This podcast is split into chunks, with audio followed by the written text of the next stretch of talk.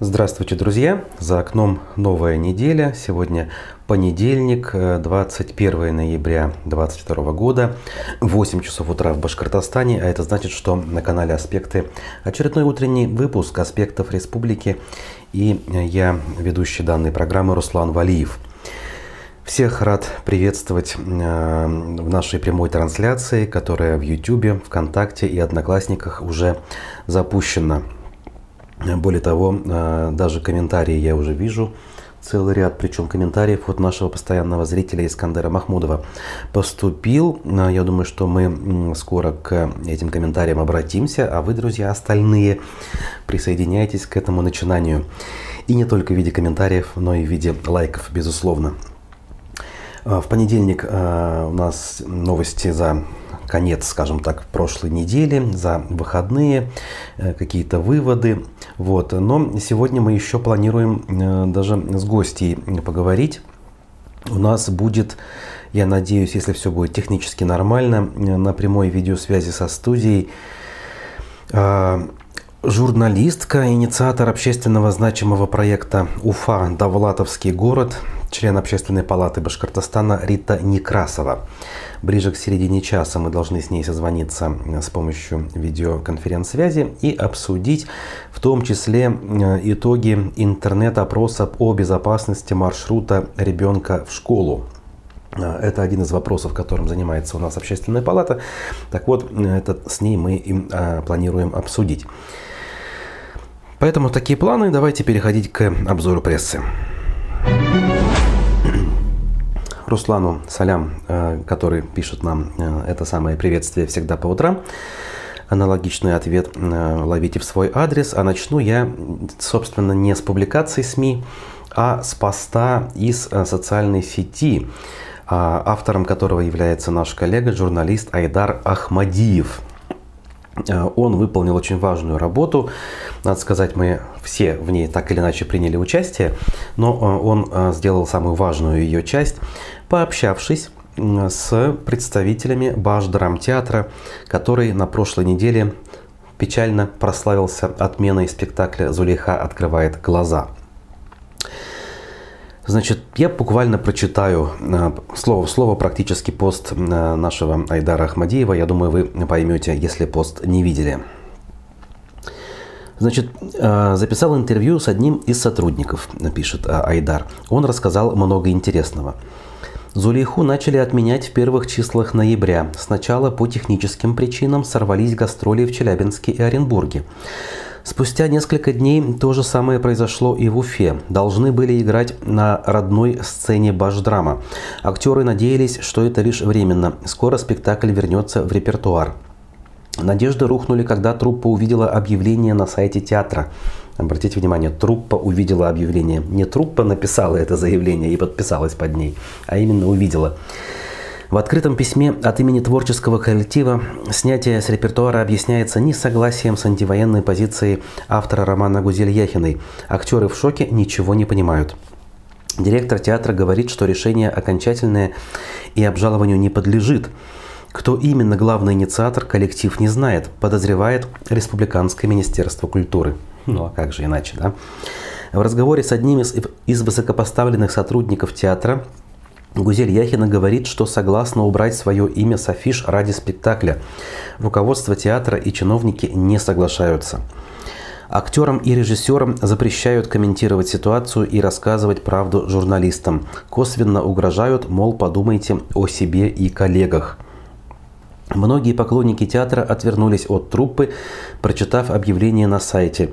Поэтому коллектив хочет быть услышанным, но боится высказываться открыто.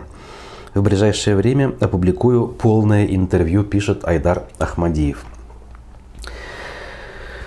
В общем, вот так. Все примерно так, как мы подозревали. А, тут ничего удивительного нет. С другой стороны, конечно, я даже не знаю здесь, вот, жалеть надо в данном случае коллектив или не надо.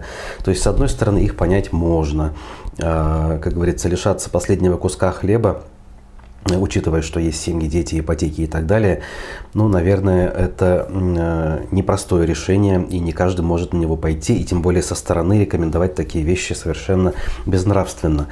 С другой стороны, вот э, отсутствие публичной реакции, разумеется, э, проблему не решить. И более того, в общем-то, это значит оставить ее в вялотекущем состоянии и позволить этой проблеме вновь и вновь возникать. В связи с ли концертом там, ой, прошу прощения, спектаклем э, по постановке Яхина или кого бы то ни было другого, э, некая такая безвыходная, знаете, ситуация, круг замкнутый получается, к сожалению. Так, а, тут вот, ладно, к комментариям, которые по другой теме я чуть позже обращусь. В общем, э, вы все поняли, выводы делайте сами, как в таких ситуациях говорят. Так, а я дальше буду двигаться по нашим новостям. У нас трагедия произошла в конце прошлой недели. И вот новости еще с пятницы о том, что, например, э, из пятерых погибших детей при пожаре в Стерлитамакском районе четверо были приемными. Я думаю, слышали об этом все. А, ну, кто хоть как-то в информационной повестке республики находится. При пожаре в деревне Матвеевка Стерлитамакского района погибли четверо приемных детей. Об этом сообщили и подтвердили в Министерстве семьи, труда и соцзащиты, в частности, коммерсанту. Двое приемных были усыновлены, еще двое мальчиков родом из Ивановской области. А, значит, их семья взяла в опеку лишь в октябре, то есть вот буквально месяц с небольшим назад. Все приемные мальчики были с инвалидностью.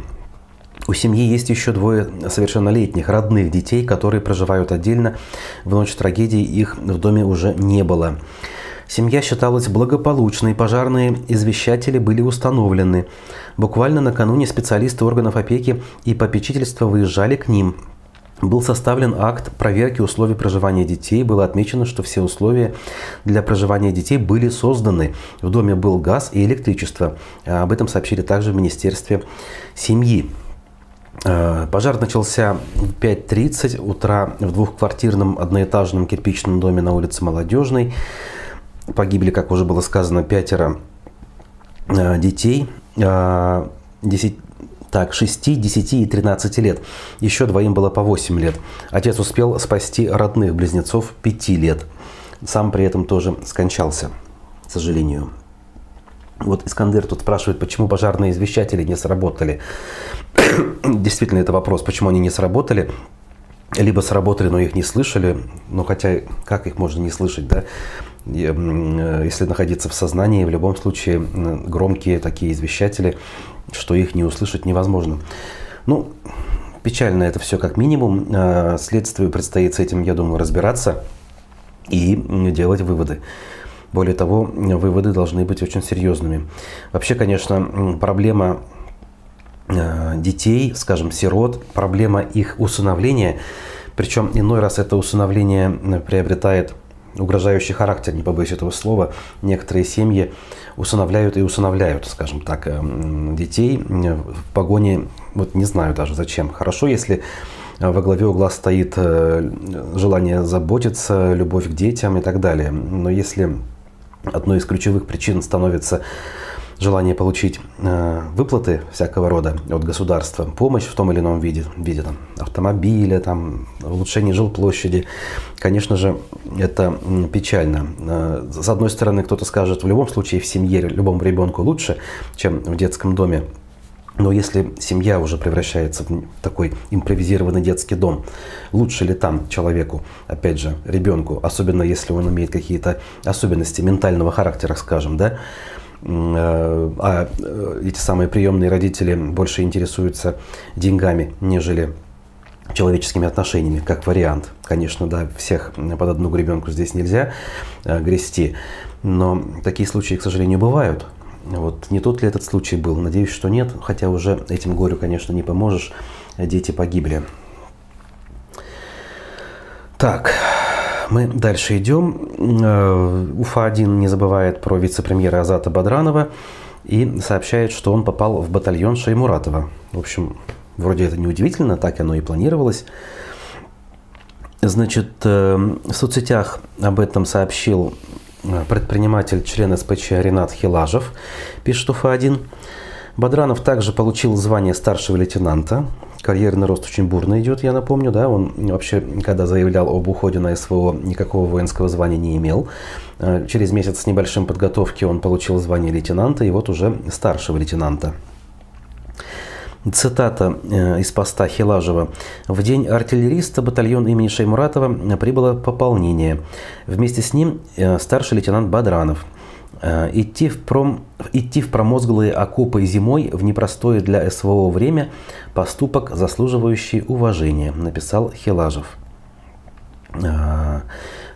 Вот, в общем, так. И фотография тут приводится Азата Бадранова в экипировке с оружием в руках. По поводу непростое для СВО время. Интересно, было ли вообще для СВО простое время за все то время, сколько это самое СВО длится? Вопрос риторический. Тем временем в Башкортостане начинается второй этап транспортной реформы, ни много ни мало.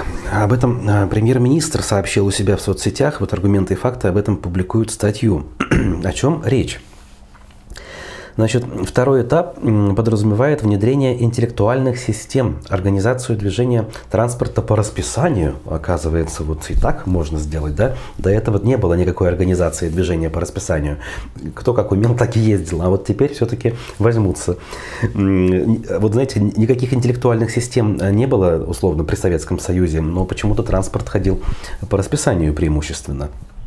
Эм, а теперь у нас, когда уже и так кругом GPS, интернет и прочие информационные технологии, по расписанию у нас ездить не получается. Но для этого мы целый второй этап транспортной реформы запустим, выделим кучу денег и, э, судя по всему, будем ездить все-таки по расписанию. Потрясающе. Значит, это потребует э, в ближайшие годы инвестиций более чем на миллиард рублей.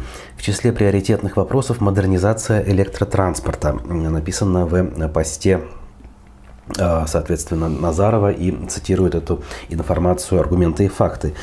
Ну вот Искандер нам а, писал тут выше, что, а, значит, эм, второй рейтинг городов России по качеству общественного питания появился. Так, с питанием ладно. Значит, Доля рабочих единиц общественного транспорта в общем парке всего 73% по данным рейтинга, на который ссылается наш телезритель, теле говорю, зритель просто. А, единственной ложкой меда в этой бочке дегтя в среднем а, полторы минуты ожидания транспорта у нас, по, опять же, неким данным. Но это, наверное, все-таки такие очень уж пальцем в небо взятые данные. Да, если на проспекте Октября на какую-нибудь остановку округа Галли выйти, там наверняка полтора, полторы минуты, и ты даже дождешься какой-то автобус, который довезет тебя до условного центрального рынка. Но ведь э, такие комфортные условия не везде. Так, дальше продолжает Искандер. Премьер Назаров отчитался, что 40 миллиардов на транспортную реформу освоено. Теперь нужен всего миллиард э, на интеллектуальные системы. Ну, да, да, денег много, много освоено, много еще надо. Э, что-либо получится или нет, это, конечно, э, вопрос открытый до сих пор. Вот, э, остается лишь ожидать, наблюдать. Так, да, подтверждаем тут вот наш по поводу гостей. Сейчас все у нас на связи, все хорошо. Вот. По транспорту разобрались. Дальше двигаемся. Как семью пенсионеров в Уфе выселяют из дома, чтобы построить на его месте дорогу? Ну вот, опять же, к транспортной инфраструктуре, но с другой стороны подходим. А, Уфа-1 побывали в доме, во дворе у семьи, которая 70 лет прожила в браке в этом самом частном секторе, в зоне, которая попадает под расселение из-за строительства восточного выезда. Это частный сектор между проспектом Салавата Юлаева и э, улицей э, Комсомольской получается, да, то есть участок дороги э, улицы Галли получается, который должен соединить существующую улицу Галли с путепроводом для начала через проспект Салавата Юлаева, ну а дальше выйти в тоннель и дальше уже выйти на восточный выезд. Э, довольно-таки любопытная информация в этом материале в том смысле, что э, люди впервые были предупреждены о том, что их будут выселять еще в 70-е годы. А, были мысли, соответственно, у э, руководства начать там что-то строить. Потом мы напоминаем, что в 92 году буквально в первый год после развала Советского Союза вернулись к проекту этого восточного выезда. Люди вновь э, начали беспокоиться, что им придется оттуда выехать. Но этого тогда не случилось, и вот случилось э, уже наверняка сейчас. Хотя до сих пор еще нельзя сказать, что случилось, но вот-вот произойдет. Люди рассказывают, что, конечно, не хотят никуда уезжать, всю жизнь тут прожили, э, каков их быт, э, какие у них мысли на этот счет. Все это в материале УФ-1 с иллюстрациями – все как надо, как говорится, в таких ситуациях. Вот. Это была УФА-1. Мы дальше идем. А, опять же, к экономике обратимся с другой стороны. Известный экономист, географ Наталья Зубаревич сообщила, что Уфа вошла в топ-5 крупных городов России, где снизилась средняя площадь новых квартир. Интересная статистика. Значит, в октябре средняя площадь квартир в новостройках, расположенных в крупных городах России, составила 47 квадратных метров. По сравнению с аналогичным периодом прошлого года этот показатель не изменился, однако в некоторых мегаполисах зафиксировано заметное уменьшение площади первичного жилья. В пятерку лидеров по снижению размера новых квартир вошли Воронеж и Уфа. В каждом из этих городов Средняя площадь первичного жилья за год в среднем уменьшилась на 7%, сообщила Наталья Зубаревич. На первом месте по уменьшению средней площади квартир за год Сочи, на втором Москва, на третьем Саратов. Вот о чем это говорит? Я думаю, что, конечно, надо спрашивать специалистов в сфере недвижимости, да и, в принципе, экономистов. Но довольно красноречиво, да, раз площадь падает, значит, люди покупают квартиры меньшей площади, значит, цены растут, а, либо денег у людей становится меньше, и все это вот так вот в таком комплексе приводит к такому э, эффекту, в данном случае отрицательному эффекту, разумеется. Так, э, в конце прошлой недели, э, значит, э, в информационном поле Уфы прошумела значит, новость о том, что некий водоем в Демском районе у нас окрасился в ярко-зеленый цвет. Что за химикаты, значит, люди стали спрашивать и задаваться вопросами. В Минэкологии Башкирии объяснили, что ничего страшного там не произошло. В ходе исследований было установлено, что в пробах неизвестной жидкости и воды из ручья присутствует флуоресцин натрия, так называемый уранин А. Биотестирование проб не выявило токсическое действие на биологические тест-объекты. В министерстве разъяснили, что данное вещество применяют в качестве индикатора на нефтедобывающих предприятиях для определения утечек различных жидкостей, а также используют в производстве средств бытовой химии для подкраски моющих средств, мыла, шампуней и прочего. Краситель считается абсолютно безопасным для человека и окружающей среды. Это все прекрасно, но почему краситель оказывается э, в природе, скажем так, в живой, да? Э, кто его туда сливает специально или по какой-то безалаберности, все-таки, наверное, стоит разобраться и э, принять меры соответствующего воздействия. Так, э, значит, пруфы Пруфы, кстати говоря, э, тоже обратились к новости, э, связанной с трагедией в Стерлитамакском районе. Корреспондент Ольга Блажнова, судя по всему, побывала на месте событий и прекраснейший тоже репортаж подготовила, поэтому тоже обращу внимание. Э, вот, посмотрите, тут опять же интервью, фотографии, иллюстрация того, как это все выглядело уже после, соответственно, трагедии. Обратите внимание, Уфа – родина черепашек-ниндзя, пишет нам Искандер Махмудов. Как говорится, в виде шутки э, по следам того, о чем мы говорим, да, по поводу площадей квартир, судя по всему. Скорее всего, он шутит.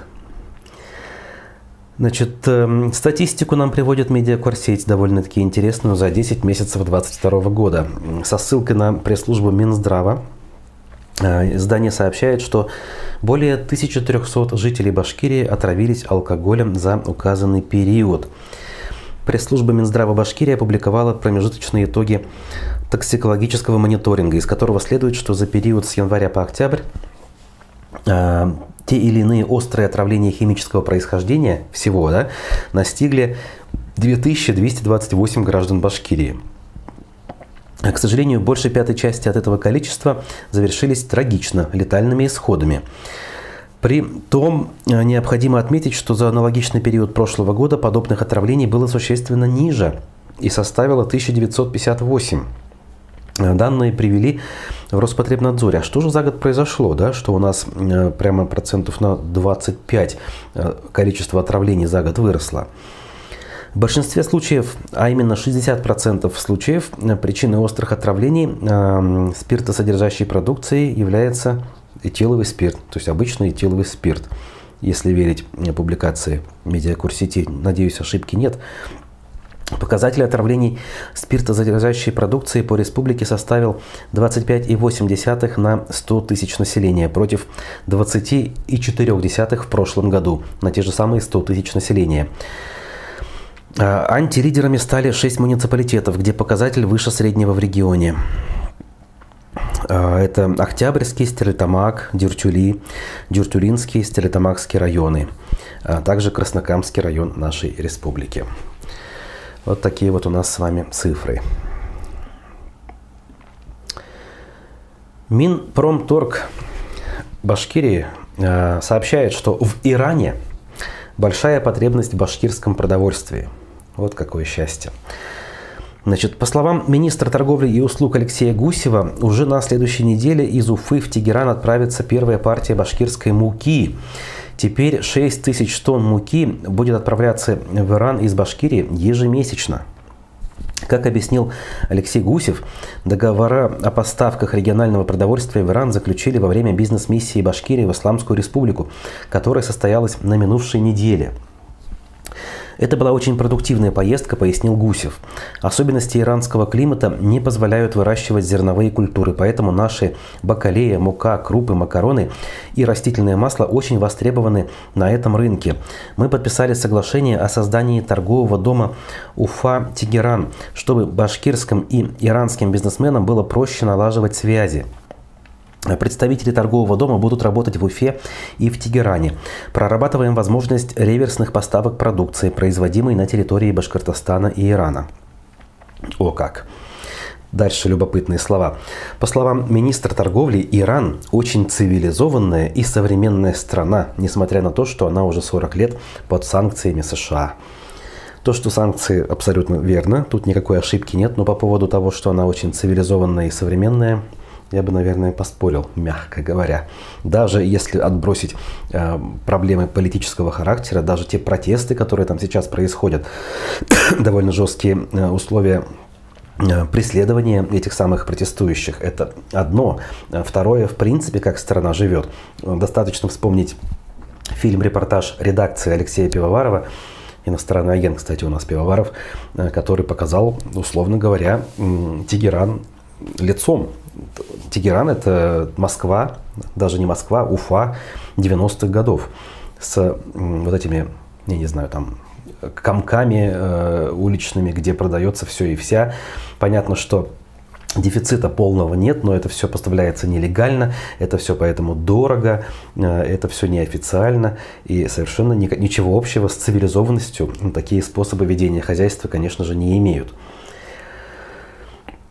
Помню, как башкирский Минпром, Минпроторг повез в Иран в этом году директора Тавроса, крупнейшего свинодельческого хозяйства по Волжье. Да, это потрясающе. В Иран, э, значит, э, свинину решили продать. Видимо, в последний момент только поняли, когда он туда приехал. Так, ребята, лучше будем помалкивать. Если это так, то, конечно, э, опять-таки очень показательно по поводу того, каков уровень интеллекта и сообразительности наших многих чиновников – нет России за Сербию и Камерун. Болельщики о чемпионате мира по футболу. Если вы не заметили, вчера стартовал чемпионат мира в Катаре. Я как и многие другие, вообще как бы и забыть забыл про то, что чемпионат будет. Но вот вчера немножко погрузился в тему, посмотрел церемонию открытия, посмотрел стартовый матч. И, в общем, получил удовольствие. Поэтому планирую все-таки за чемпионатом следить. И пусть там нет России, как говорится, по делам в данном случае. Но и болеть за Сербию и Камерун, э, как болельщики, о которых говорит издание «Аргументы и факты», не планирую. Все-таки хочется поболеть за кого-то из грандов, в том числе тех, которые, например, не могли в последние годы дойти до чемпионского титула. Ну, та же самая Аргентина, э, Лионель Месси во главе этой команды, который, наверное, заслуживает все-таки чемпионского титула. Поэтому смотрите новости с чемпионата мира, они у нас, ну не у нас в аспектах, а вообще в принципе в информационном поле присутствуют. Так, друзья, делаем сейчас небольшую паузу. Я э, созваниваюсь э, с нашей гостьей, и мы э, поговорим на э, разные темы. Э, не всегда с первого раза получается э, установить связь значит, с помощью видеоконференции, но я думаю, что вот, вот у нас это дело получится. Так, и так. А сейчас видно? О, я вас вижу, прекрасно, прекрасно. Все, еще несколько секунд, и мы с вами начнем разговор. Так, прекрасно, прекрасно. Итак, а, я, э, во-первых, представлю вас э, нашим зрителям э, на прямой связи с аспектами, журналист, инициатор общественно значимого проекта «Уфа. Довлатовский город», член Общественной палаты Башкирии Рита Некрасова. Информационным поводом нашей с вами сегодняшней встречи стал проект интернет-опрос о безопасности а, маршрута ребенка в школу. А, поясните, пожалуйста, в чем смысл вообще? Понятно, в общем, да, что как бы есть у нас ученики, есть их родители, есть беспокойство за их безопасность, тем более, что у нас в истории были случаи, в том числе и довольно трагичные. Но вот э, сейчас что происходит? Что вы пытаетесь добиться этим проектом? Ну, собственно говоря, все, что мы хотели добиться этим проектом, собственно, в этом проекте написано. То есть безопасность ребенка от подъезда собственного дома до порога школы должна быть обеспечена. Ну, это как бы аксиома, которая не требует доказательств. Вот. А для того, чтобы понять, что все-таки, какие опасности могут подстерегать ребенка, мы как бы и, в общем-то, этот проект инициировали чтобы получить э, какую-то картинку того, что происходит. Ну, в общем-то, мы ее и получили. Из того, что самое значимое, пожалуй, э, это, конечно, э, отсутствие освещения и дороги, тротуары. Тротуары – это вообще больная... Нет, скажем так, основное – это освещение. Там, по-моему, порядка 30% ответили, что полностью освещено, все остальное либо частично, либо вообще не освещена дорога. Потом вот э, отсутствие э, вот этих знаков, э, предупреждающих, я имею в виду там зебры, пешеходные переходы, ну, то есть вот вся необходимая дорожная разметка по пути ребенка, вот тоже это как бы второй, второй пункт, скажем так, то, на что жалуются родители. Но... Поясните здесь, вот, а какие родители принимали участие в опросе, то есть среди кого опрос проводился? Мы проводили э, опрос по всей республике. Но надо сказать, что самым активным был Глинский район, как ни странно. Угу. Вот. В принципе, у нас, получается, несколько районов активно принимали участие. Но, говорю, это Глин самые молодцы, конечно. Но Римановский, Двуликаново, Стерлибашево, Краснохолмский, а, Краснохолмский, ну Кигинский, Словацкий район. Ну, я сейчас на скидку не, не, не скажу где-то порядка 15-20 районов, они все-таки, э, родители э, приняли участие. Тут интересный комментарий от нашего зрителя. На этом фоне интересно, как в деревне в Калининском районе мэрия Уфы решила убрать уличное освещение, дескать, самовольно установленное. То есть, видите, да, граждане иногда у нас решают вопрос, да, даже тут не получается. Ну да, на самом деле это большая проблема с освещением. Но мне кажется, как сказать, мы пока, э, то есть набрали какую-то базу, скажем так, да, для того, чтобы дальше вести разговор. Потому что на самом деле, когда мы встретились за круглым столом, у каждого появились свои, э, своя, своя точка зрения, и получилось, что на самом деле это не просто освещение дороги или еще что-то. Масса всяких проблем, которые требуют решения. И поэтому вот на сегодняшний день выяснилось, что эта тема не, ну, не просто вот взял там, поставил знак и все. То есть этим невозможно ограничиться, это не решит проблему. На самом деле она очень э, большая. Поэтому будет создана временная рабочая группа, которая будет работать э, как раз вот над, над этими вопросами возникающими. Потому что вследствие разговора столько проблем всплыло, в том числе и гаражи, например. Да? Мы же не делали опрос отдельно по гаражам. А гаражи – это на самом деле э, история странная, и она тяжело решаемая, потому что, как правило, все эти гаражи, они все-таки находятся в частной собственности. Как их снести, э, изъять – это целое дело, на самом деле, mm-hmm. мне кажется. Ну вот целый ряд выводов вы делаете на основе э, опроса. Хорошо. Дальше с ними куда? Э, какие, я не знаю, органы власти? Э, как отследить э, реализацию вот этих чаяний граждан? Планы какие? Ну, а, давайте так, например, то, что касается э, установки всяких знаков дорожных и так далее, мы будем на, выезжать так называемый общественный контроль, есть такая функция общественной палаты. Мы, кстати, уже съездили э, по нескольким адресам, написали письмо, и вот в Ленинском районе, в частности, уже прореагировали на наше письмо. А, то есть как бы обещали все это исправить. Но это то, что можно решить быстро и действительно способом а, вмешательства общественности. Есть проблемы, которые... Ну, тротуары мы можем написать, что нужен тротуар. Вы сами понимаете, что тротуар — это очень затратная история и совершенно как бы э, другая тема. То есть общественники здесь ну, ничем не могут помочь, если только на это сама не решится власть местная, опять-таки, у которой есть ли деньги или нет. И там, кстати, в результате разговора было одно из предложений, но это пока, так скажем, в порядке идеи, которым насколько она реализована, будет реализована, непонятно, конечно.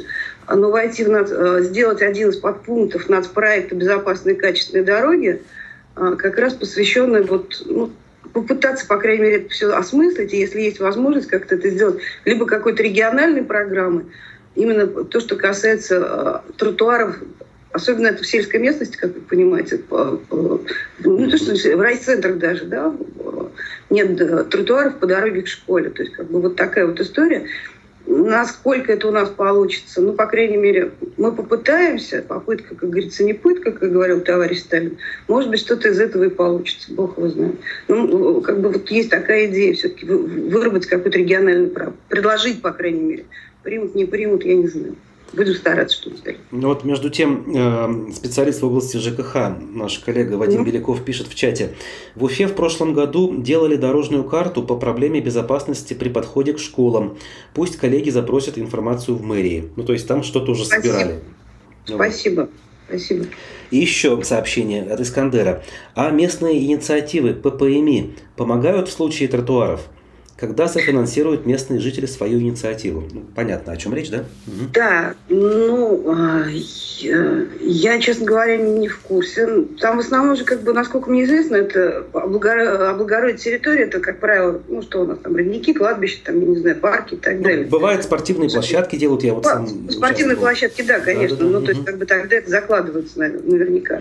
А так, в принципе, ППМ это, это все, что решат граждане, насколько это насколько э, вопросы... Мне кажется, вообще, честно говоря, вот мы говорим о какой-то такой элементарной вещи, да? Казалось тротуары бы, да. Должны быть, тротуары должны быть, ну вот просто как, как это вот еще по-другому? Mm-hmm. То есть почему мы должны скидываться и оплачивать тротуары, которые, в принципе, предусмотрены, вот они сами по себе предусмотрены, должно быть. Ну, ну, вообще, на самом деле, это аксиома. Да? Ребенок должен идти по тротуару, по безопасному тротуару, не по проезжей части. Да? Но к сожалению, это не, не всегда. Ну, это, к этому нужно стремиться, как минимум. Это нужно делать. Угу, угу. А э, транспортные вопросы э, там задеты как-то? Я вот э, не, не Да. Что вообще да, там по этому поводу? Есть несколько населенных пунктов, э, которые просят, э, в частности, в Тулбазах, по-моему, в Гафурийском районе, люди просят дополнительные школьные автобусы. Есть поселок Лебяжий, ну это Уфимский район, да, Уфимский там Зулу, они просят просто перенести остановку, потому что детям приходится два километра идти по проезжей части до остановки. Но я думаю, это вообще это самый легко решаемый вопрос, как мне кажется, перенести остановку тут, наверное, вообще не должно быть никаких проблем, вот, как мне кажется, по крайней мере. Ну да, это кажется очевидным совершенно и как Абсолютно, бы, да. легко это должно мы быть. Мы составим письмо, мы отправим, и я думаю, что власти тут уже договорятся с Башавтотрансом или с кем-то, с перевозчиками, чтобы просто перенести на 2 километра остановка это не проблема. Скажите, вот дальше какие планы в общественной палаты? Я не знаю, сроки какие-то выставить вообще? Когда планируется получить ответы на поставленные вопросы? И не только ответы, но и конкретные действия увидеть? А, ну, с действиями, я думаю, сложнее, ну, я думаю, должны быть раз, раз ответить. Нет, на самом деле, смотрите, вот то, что я говорю, то, что мы уже выезжали э, на летчиков, и там вот как бы улицы летчиков, я имею в виду, э, тут уже Ленинский район нам ответил, они уже связались и должны вот это вот, ну, сколько по времени, я, честно говоря, не знаю. То есть ответы мы получаем быстро, а вот реализацию ну, от каждого муниципалитета, наверное, будет зависеть по- по-своему. Хотя, вот, например, если я могу сказать по детским площадкам, то что вот одна из тем, которой я тоже занимаюсь в общественной палате, власти довольно быстро реагируют на наши замечания. Правду говорю. То есть mm-hmm. мы писали, ездили, а потом так выборочно еще прошли. Действительно, все нарушения, которые мы выявили, они были устранены. Результат был, это радует. Угу. Что не напрасно, как мне кажется, мы все-таки работаем. Понял вас. Ну что ж, э, будем надеяться, что и дальше э, будет э, не напрасно, более того, даже ускорятся какие-то вопросы. А, тем более деятельность, она в этом смысле нужная, как минимум, большинству наших сограждан. Я благодарю нашу сегодняшнюю гостью, инициатора общественного проекта «Уфа Довлатовский город». А, давайте, прежде чем попрощаюсь, все-таки по поводу Довлатовского города. Поясните суть. Тема у нас, конечно, сегодня другая была, но все-таки. Ну, дело в том, что просто так получилось, что мне в свое время пришла идея найти адрес Довлатова, что, собственно говоря, я и сделала, и все теперь знают, где живет Довлатов. Жил. Жил. Ну, да, жил, жил недолго, жил давно. Угу. А, вот то есть вот эти вот все э, начинания, что на Гоголе там появились граффити, следы. Это, это, уже, э, это уже не моя заслуга. Так что просто моя заслуга лишь то, что я нашла этот адрес.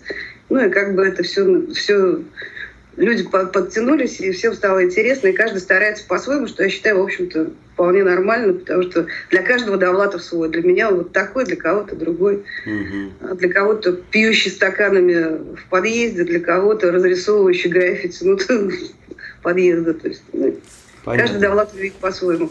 Спасибо большое. Итак, ну, член спасибо. Общественной палаты Башкирии Рита Некрасова была с нами в это утро. Спасибо вам еще раз. Хорошего дня. Спасибо, Всего да. Отключаемся. Угу. Вот. А, а я, друзья, возвращаюсь к вам вот сюда. И мы с вами сейчас будем, будем прощаться. А, поскольку время утренней программы подходит к концу, зовут меня Руслан Валиев. Следите за анонсами у нас сегодня, э, в том числе э, и значит, программа «Аспекты мнений» на своем месте. Э, Разиф Абдулин ее ведет. В гостях будет директор благотворительного фонда «С любовью» Светлана Исхакова. В 15 часов программа. Текущие новости на канале «Аспекты Башкортостана», на нашем сайте, в общем, во всех привычных для этого местах. Еще раз спасибо. Будьте здоровы. До встречи.